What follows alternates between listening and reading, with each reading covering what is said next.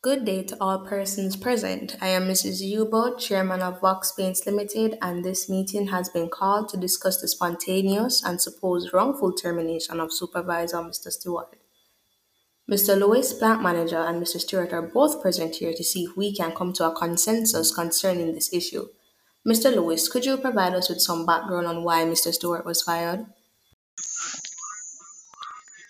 On August 17, 2017, the supervisor for the plants division of Portland was relieved of his duties as a supervisor.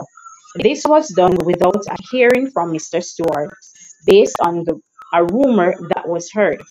A hearing was not done to ascertain the information, which I sincerely apologize for, because as a manager, I should have made certain that the information was accurate before he was terminated.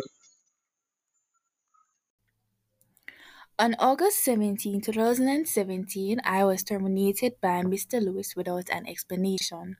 I requested a meeting on that day to discuss the reason for my termination, and I was denied.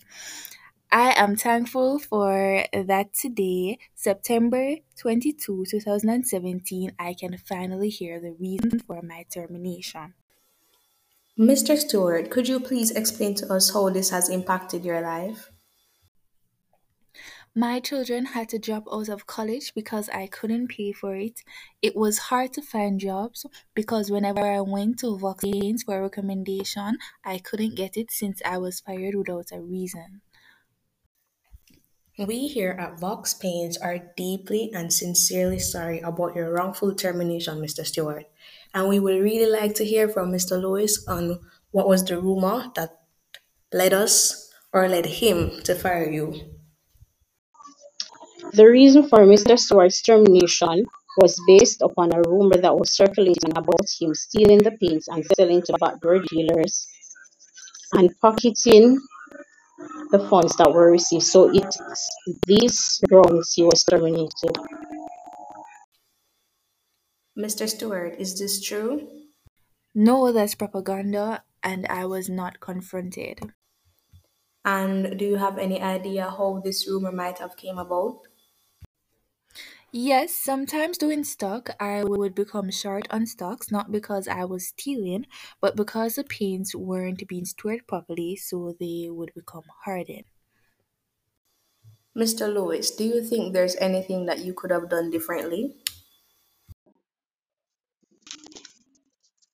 Yes, I would have handled things differently by hearing from Mr. Stewart to gain the correct information and also to find out why his stock was always short and find a solution to the problem.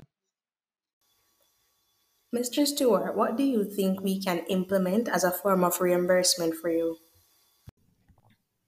I would like to be rehired with the same position, but with 25% raise of pay.